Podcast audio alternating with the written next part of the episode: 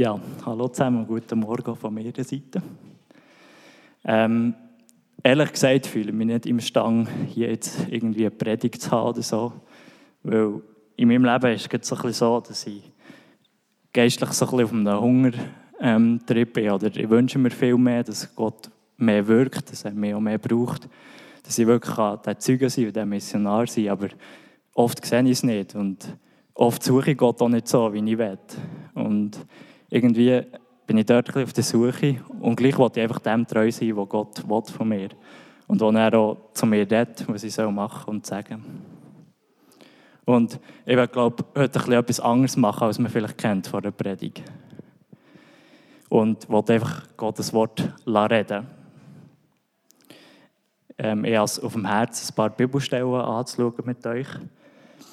Ähm, und ermutige euch wirklich, richtet euch einfach aus nach Gott, leset die Bibelstellen mit. Wenn euch etwas anspricht, schreibt es auf, nehmt es heim und leset es daheim und betet darüber. Ja, ich wollte einfach wirklich Gott vertrauen, dass er redet. Und nicht einfach eine Botschaft liefern, sondern einfach vertrauen, dass das stimmt, was er uns im Wort sagt. Dass sein Wort schärfer ist als ein zweischneidiges Schwert und nie wird zurückkommen oder nie wird ähm, das, was ausgesendet ist, davon wird nie äh, unerfüllt bleiben. Ja, wir sind wirklich darauf angewiesen, dass Gott redet. Sonst ja, ist es einfach eine kleine Zitatsammlung, nicht viel mehr. Und es wird heute ein bisschen um die Gemeinde gehen. Ähm, und ich glaube, es gibt so viele Verheißungen in der Gemeinde, über die Gemeinde in der Bibel. Und all das, was ich jetzt hier zusammen gesammelt habe, das ist nicht irgendwie vollständig oder so. Da gibt es noch viel, viel mehr, was Gott in wieder gelegt hat. Aber beim Vorbereiten hat es mich mega in Ehrfurcht ähm, gebracht. Einfach so das, was Gott in die Gemeinde hineingelegt und wo er wirken durch die Gemeinde. Und gleichzeitig hat es mich aber auch traurig gemacht, das zu sehen, was wir heute haben oder was wir manchmal daraus gemacht haben.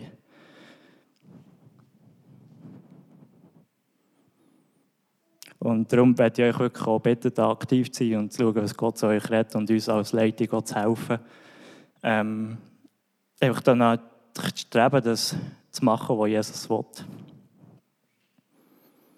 Und lasst uns heute auch alle unsere Vorstellungen in den Topf schmeißen, vielleicht auch unsere Traditionen oder was auch immer, ein bisschen in den Hintergrund zurück und einfach zu hören, was Gottes Wort sagt.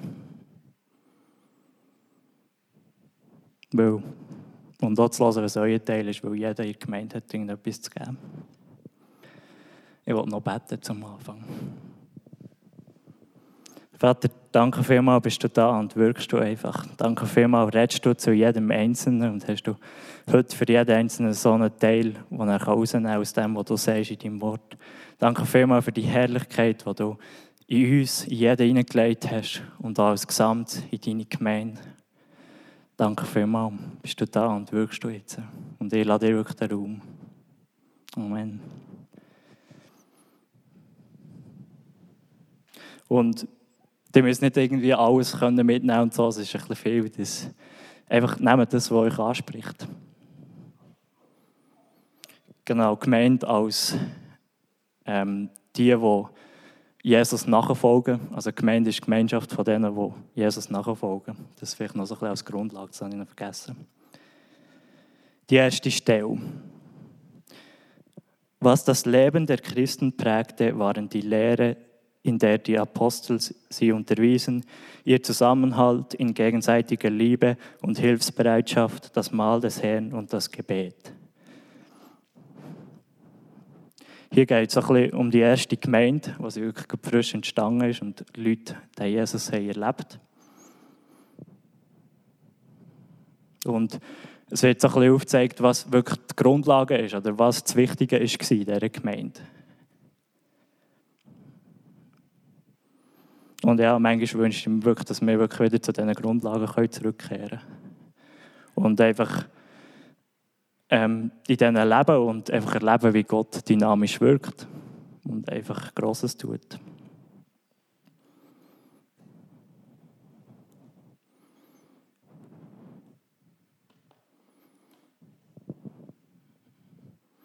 Einmütig und mit großer Treue kamen sie Tag für Tag im Tempel zusammen. Außerdem trafen sie sich täglich in ihren Häusern und miteinander zu essen, das Mahl des Herrn zu feiern. Und ihre Zusammenkünfte waren von überschwänglicher Freude und aufrichtiger Herzlichkeit geprägt. Sie priesen Gott bei allem, was sie taten und standen beim Volk im hohen Ansehen. Und jeden Tag rettete der Herr weitere Menschen, sodass die Gemeinde immer größer wurde.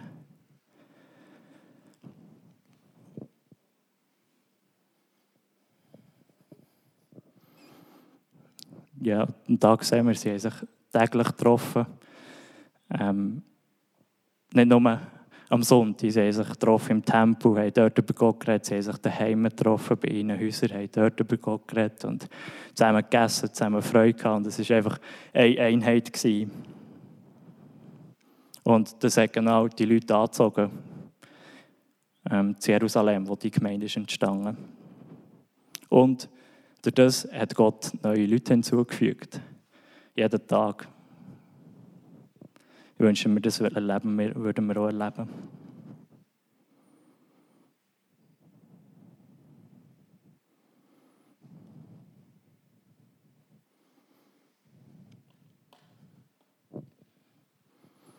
Die ganze Schar derer, die an Jesus glaubten, hielten fest zusammen, alle waren ein Herz und eine Seele.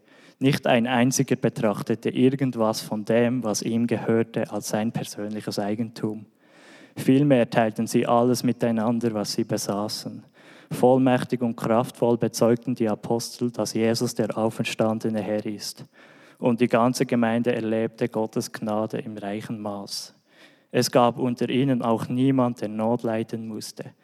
Denn wenn die Bedürfnisse es erforderten, verkauften diejenigen, die ein Grundstück oder ein Haus besaßen, ihren Besitz und stellten den Erlös der Gemeinde zur Verfügung. Indem sie das Geld vor den Aposteln niederlegten, davon wurde denn jedem das zugeteilt, was er nötig hatte. Auch hier wieder sehen wir die tiefe Einheit, die wirklich so weit ist gegangen, dass sie sich nicht ähm, selber für sich Besitz haben oder irgendetwas für sich haben wollen behalten und das gehört mir und das darfst du nicht haben, sondern sie haben sich so umeinander gesorgt, dass, dass sie einfach alles haben gegeben haben, dass denen, was schlecht geht, besser geht und dass sie wirklich zusammen können leben und ähm, zusammenkommen. Und ich glaube, wir sind wir ein bisschen individualistischer aussehen und haben äh, sehr unseren eigenen Besitz und wollen uns dort äh, mega drauf beharren. Das gehört ja uns, da haben wir ja das Recht dafür drauf, da haben wir geschaffen dafür. Ja, das ist schon ein krasser Kontrast. Und ich glaube, das ist auch nicht erstaunlich, dass die Leute dann gefunden haben, was ist das, was, was, was passiert da, das kennen wir irgendwie nicht so. Und es Gott mega gewirkt hat. Wenn da einfach ein Haufen von Menschen sind, die einfach völlig ihr Leben hergeben. Ja, ich glaube, das ist schwierig uns vorzustellen oder umzusetzen heute in unserem Kontext, aber gleichzeitig glaube ich, es ist immer noch genauso Gottes Herz, dass wir alles hergeben für ihn und für die anderen, für unsere Geschwister.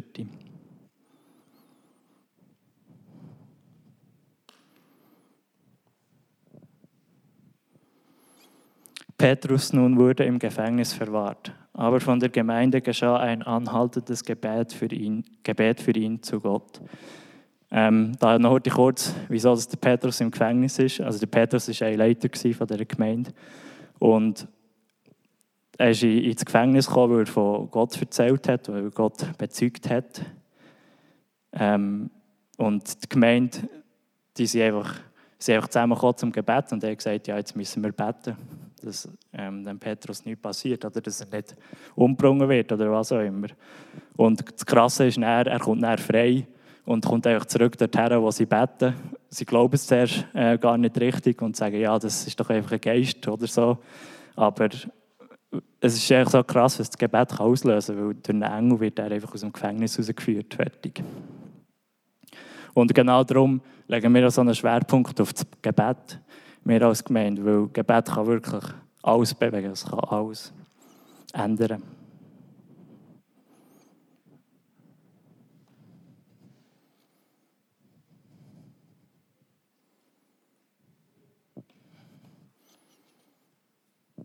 Die Gemeinde in ganz Judäa, Galiläa und Samarien erlebte nun eine Zeit der Ruhe und des Friedens.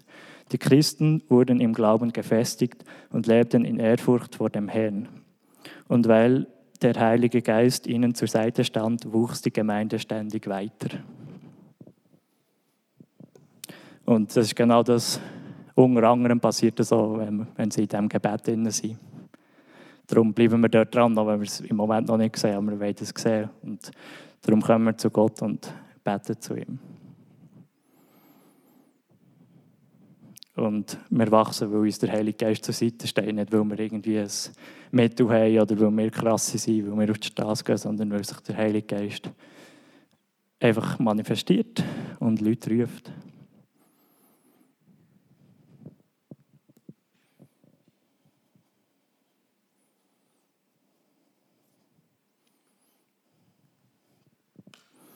Deshalb sage ich dir jetzt, du bist Petrus und auf diesem Felsen werde ich meine Gemeinde bauen. Und das Totenreich mit seiner ganzen Macht wird nicht stärker sein als sie. Das ist ein mega ermutigender ähm, Vers.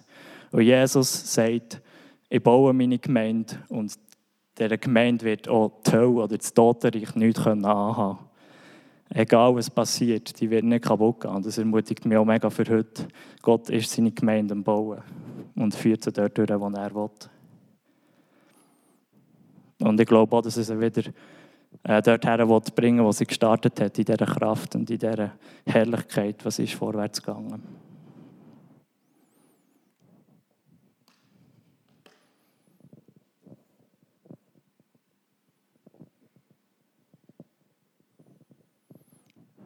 Ihr alle seid also Söhne und Töchter Gottes, weil ihr an Jesus Christus glaubt und mit ihm verbunden seid.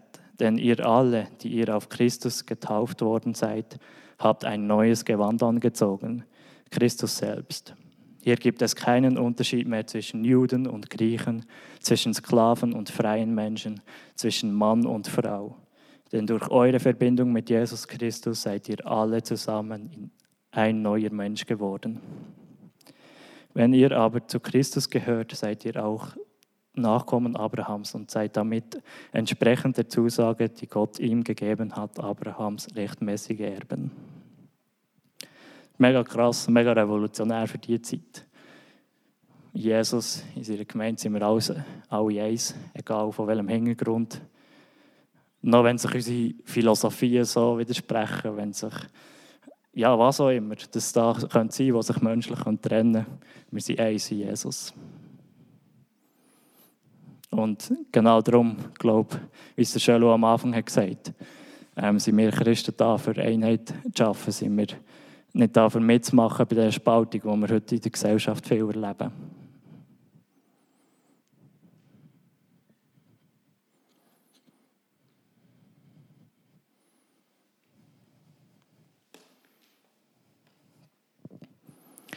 Es ist wie bei unserem Körper. Er besteht aus vielen Körperteilen, die ein, einen einzigen Leib bilden und von denen doch jeder seine besondere Aufgabe hat. Genauso sind alle, wie viele und wie unterschiedlich wir auch sein mögen, durch unsere Verbindung mit Christus ein Leib. Und wie die Glieder unseres Körpers sind wir einer auf den anderen angewiesen. Ähm, das Bild von diesem Lieb braucht Bibel mega viel. Ähm, von diesem Lieb aus, aus der Gemeinde. Und es ist mega kraftvoll, das Bild. Und es wird in verschiedenen Kontexten gebraucht und verschiedene Sachen werden dort reingelegt. Es redet wirklich mega viel, das Bild. Es ist mega passend.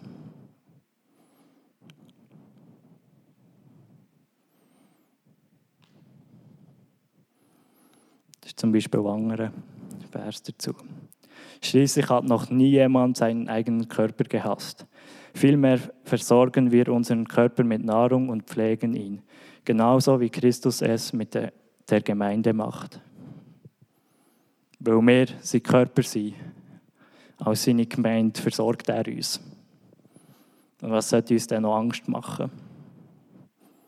Der mächtigste die mächtigste Persönlichkeit vom ganzen Universum sorgt sich für uns.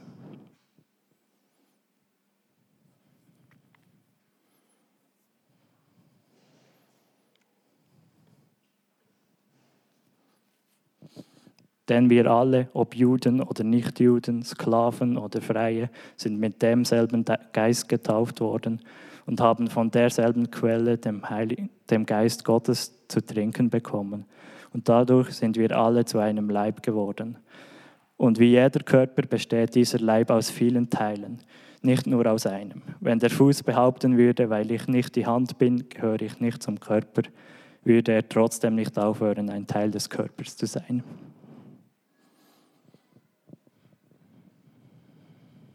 ja, egal wie das wir sind oder wer wir sind, wir sind Teil von diesem Leib. Und eben, ey, das Körperteil kann nicht zum anderen sagen, ich gehöre jetzt nicht mehr zum Körper, weil du bist viel zu anders. Oder du gehörst nicht mehr zum Körper, weil du bist anders als ich. Ähm, oder hast andere Anliegen. Zum Beispiel können die Füße nicht zum Auge sagen, ah, ich brauche die jetzt nicht mehr. Ähm, du bist in der Gemeinde nicht, nicht wert. Ähm, man könnte vielleicht so ein Auge herstellen als etwas, wo, wo gerne etwas sieht, wo gerne hat, wenn etwas schön aussieht, wo vielleicht ein Auge für Gestaltung hat, für Raumgestaltung oder wie auch immer. Und die Füße vielleicht als die, die immer gehen wollen, immer rausgehen immer Missionar sein immer das Evangelium erzählen Und irgendwie braucht es beides. Du kannst nicht am Ende sagen, du gehörst nicht dazu oder am Auge sagen, ja, jetzt gang du, sondern die Füße sind viel mehr dazu da, dass in den ganzen Körper raustragen können. Und das Auge ist äh, dafür da vielleicht auch die Schönheit oder wenn es etwas Schönes sieht, andere darauf herzuweisen, wie gross und wie schön Gott ist.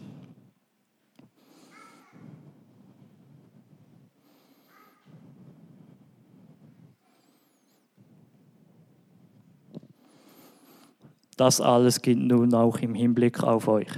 Denn ihr seid der Leib Christi und jeder einzelne von euch ist ein Teil dieses Leibes. Gott hat die Gemeinde allen eine bestimmte Aufgabe zugewiesen. An erster Stelle sind die Apostel zu nennen, an zweiter die Propheten, an dritter die Lehrer. Weiter gibt es die, die dazu befähigt sind, Wunder zu tun oder denen die Gabe des Heilens geschenkt ist oder die imstande sind, praktisch Hilfe zu leisten oder Leitungsaufgaben zu übernehmen oder die in Sprachen reden können, die von Gott eingegeben sind. Ja, ist wirklich so. Jeder noch so kleine oder schräge Teil vielleicht von uns her gesehen, ist einfach ein Teil von dem Körper und braucht es. Und darum werde ich jeden Einzelnen ermutigen, lade einfügen in diesen Körper und mach dich auf die Suche mit Gott. Was ist dein Teil? Was ist dein Platz für dich einzufügen? Und schäm dich nicht dafür, auch wenn die vielleicht andere komisch anschauen, weil sie das nicht so kennen.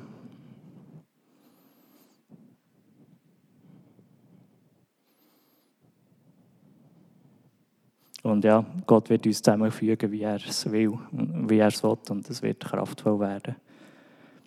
Und ja, eben lasst euch einfügen, wenn es vielleicht die Leiter nicht erkennen oder die Leiter nicht sehen. Geht einfach dafür. Ich gebe euch das Go.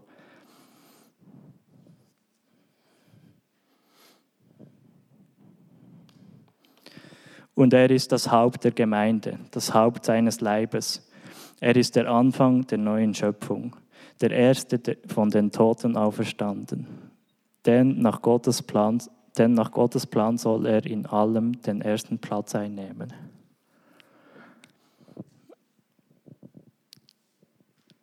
Ja, da habe ich mich so gefragt, ja, machen wir das immer?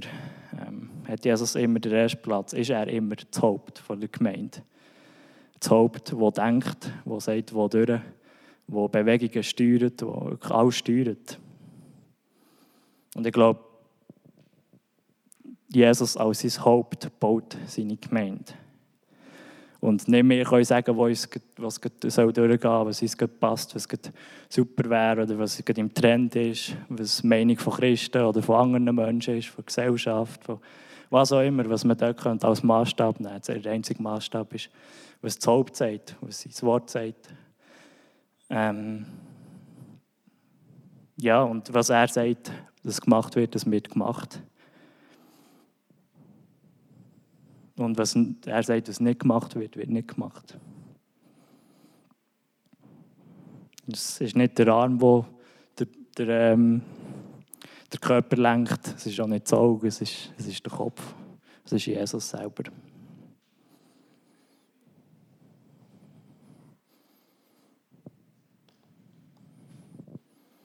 ja, Gott hat ihm alles unter die Füße gelegt und er hat ihn, der Herrscher über das ganze Universum, zum Haupt der Gemeinde gemacht.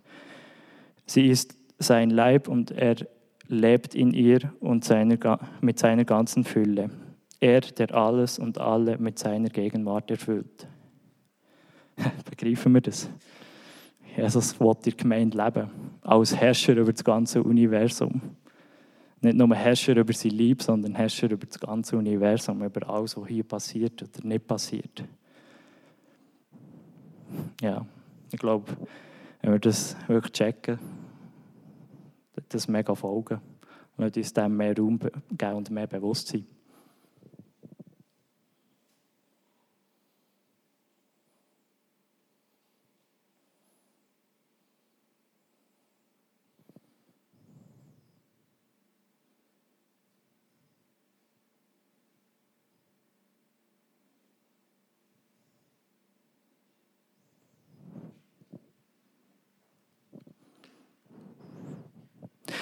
Doch jetzt sollen die Mächte und Gewalten in der unsichtbaren Welt durch die Gemeinde die ganze Tiefe und Weite von Gottes Weisheit erkennen.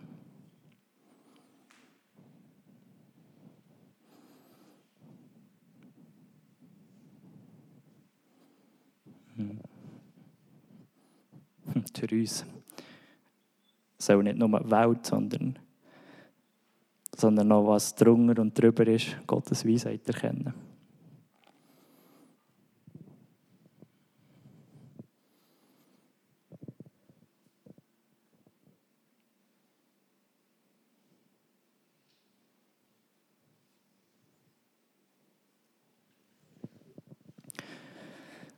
Wer den Tempel Gottes zerstört, zerstört sich damit selbst, weil er Gottes Gericht über sich bringt. Denn Gottes Tempel ist heilig und dieser heilige Tempel seid ihr.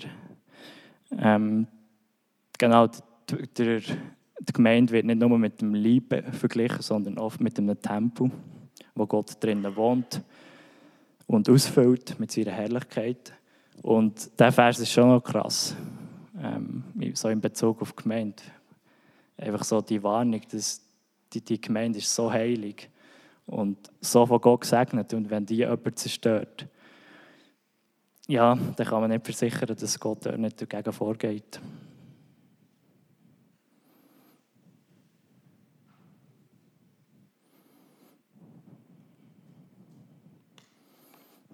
Und da hier ein bisschen ungemütlicher ähm, Satz. Im Übrigen sind Verfolgungen etwas, womit alle rechnen müssen, die zu Jesus Christus gehören und entschlossen sind, so zu leben, dass Gott geehrt wird. Und ich glaube ganz fest, wenn wir als Gemeinde so leben, wie wir es jetzt gelesen haben, wenn Gott so Platz hat und so kann wirken dann wird Verfolgung in der einen oder anderen ähm, Art kommen. Das geht nicht anders, weil es ist so kontrastreich zu dem, was die Welt lebt. Und dort in diesem Punkt überlege ich mir auch viel, ja, wenn wir jetzt so würden leben und Verfolgung würde kommen, könnten dann unsere Gemeinden, jetzt Ortsgemeinden, ähm, bestehen in diesem Sinne. Und ich glaube, viele Gemeinden oder viele Leute wären dann plötzlich nicht mehr dabei, sagen, ja, jetzt kostet es mir irgendwie ein zu viel. Ähm, jetzt kann ich nicht mehr gemütlich einfach am Sonntagmorgen Gottesdienst. Ähm, ja, wo ist die Gemeinde überhaupt noch?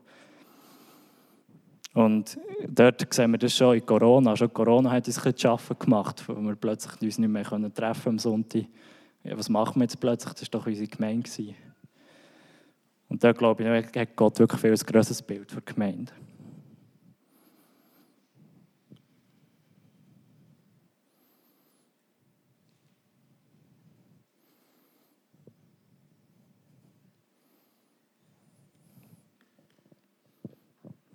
Denn er möchte sie zu einer Braut von makelloser Schönheit machen, die heilig und untadelig ohne Flecken und Runzeln oder irgendeine andere von Unvollkommenheit vor ihm treten kann.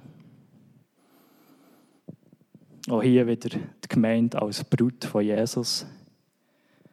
Und mega krass, ähm, wie es heißt, wie Jesus seine Gemeinde zu einer wunderschönen, fehlerlosen Brut machen will.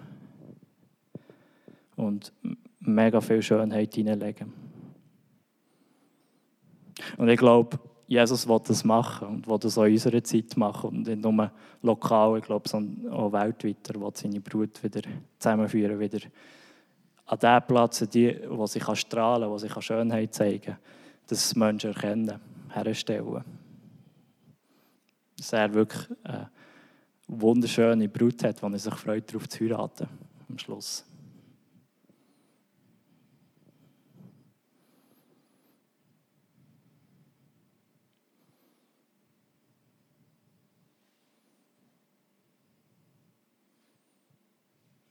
Und ich glaube aber auch, der Prozess, wenn er das macht, wird es glaube nicht immer einfach nur einfach und schön.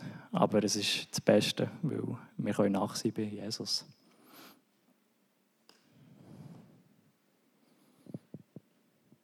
Und hier zum Schluss habe ich noch einen Vers hineingenommen. Das ist ein Brief, den Jesus schreibt an eine Gemeinde ähm, in Offenbarung, das letzte Buch der Bibel. Ähm, das habe ich einfach hineingenommen, weil es mir denkt, das passt so gut, wie wir dort, wo wir manchmal sind, als Einzelne, aber auch als Gemeinde, wo wir es manchmal schon ein bisschen so zu Herzen nehmen was da Jesus sagt über die Gemeinde, wo er dort den Brief geschrieben hat. Ich weiß, wie du lebst und was du tust. Ich weiß, dass du weder kalt noch warm bist. Wenn du doch eine, das eine oder das andere wärst. Aber weil du weder warm noch kalt bist, sondern lauwarm, werde ich dich aus meinem Mund ausspucken. Du sagst, ich bin reich und habe alles im Überfluss. Es fehlt mir an nichts. Und dabei merkst du nicht, in was für einem jämmerlichen und erbärmlichen Zustand du bist. Arm, blind und nackt. Das, wir, wir denken es wirklich jedes Mal, wenn ich das lese, es passt so gut zu unserem Zustand. Wir setzen so viel auf unseren Reichtum, auf unsere Versicherung, auf unseren Lohn, auf uns, was auch immer, auf unser System, das wir gebaut haben. Der Gemeinde, aber auch als Persönliche wir, wir können eigentlich alles als Menschen, haben wir manchmal das Gefühl. Und haben das Gefühl, wir sind so reich, wir sind reich beschenkt von Gott und so. Und dabei sind wir aber wirklich, wie es hier schreibt, erbärmlich, in erbärmlichem Zustand. Weil wir uns nicht mehr auf Gott verlassen, sondern vielmehr auf uns. Und das ist wirklich so einer von diesen Rufen in meinem Herzen, dass wir dort zurückkommen und erkennen, wir brauchen den Gott. Wir brauchen wirklich sein Reichtum und nicht unser Reichtum, das wir uns erarbeitet haben. Dass wir wirklich dort unser Herz können abwenden von dem Weltlichen zu Gott her. Ja, das ist wirklich extrem passend zu, zu unserem Wohlstand, den wir hier haben. Ja, lasst uns dort wirklich immer mehr darum kämpfen, radikal zu sein und uns radikal auf Jesus zu verlassen, auf nichts anderes. Ja, ähm, mit dem überlasse ich euch wirklich so ein bisschen Gott es waren einfach so ein paar Gedankenanstöße. Ähm, ich ermutige euch wirklich, nehmt euch Zeit für Gott. Denkt darüber nach, betet darüber nach und schaut, was Gott zu euch persönlich sagt. Zu mir hat er mega geredet durch die Versen und durch das, was in der Bibel steht. Und ich glaube wirklich, das, was er vorhat mit seiner Gemeinde oder was er in seine Gemeinde hineingeladen hat, ist so unfassbar, so mega gross, unmöglich und einfach herrlich. Und manchmal können wir uns das, glaube ich, gar nicht vorstellen. Aber es ist Gottes Plan. Und helft uns dabei, das zu verfolgen und dem nachzugehen, jeder Einzelne. Danke vielmals.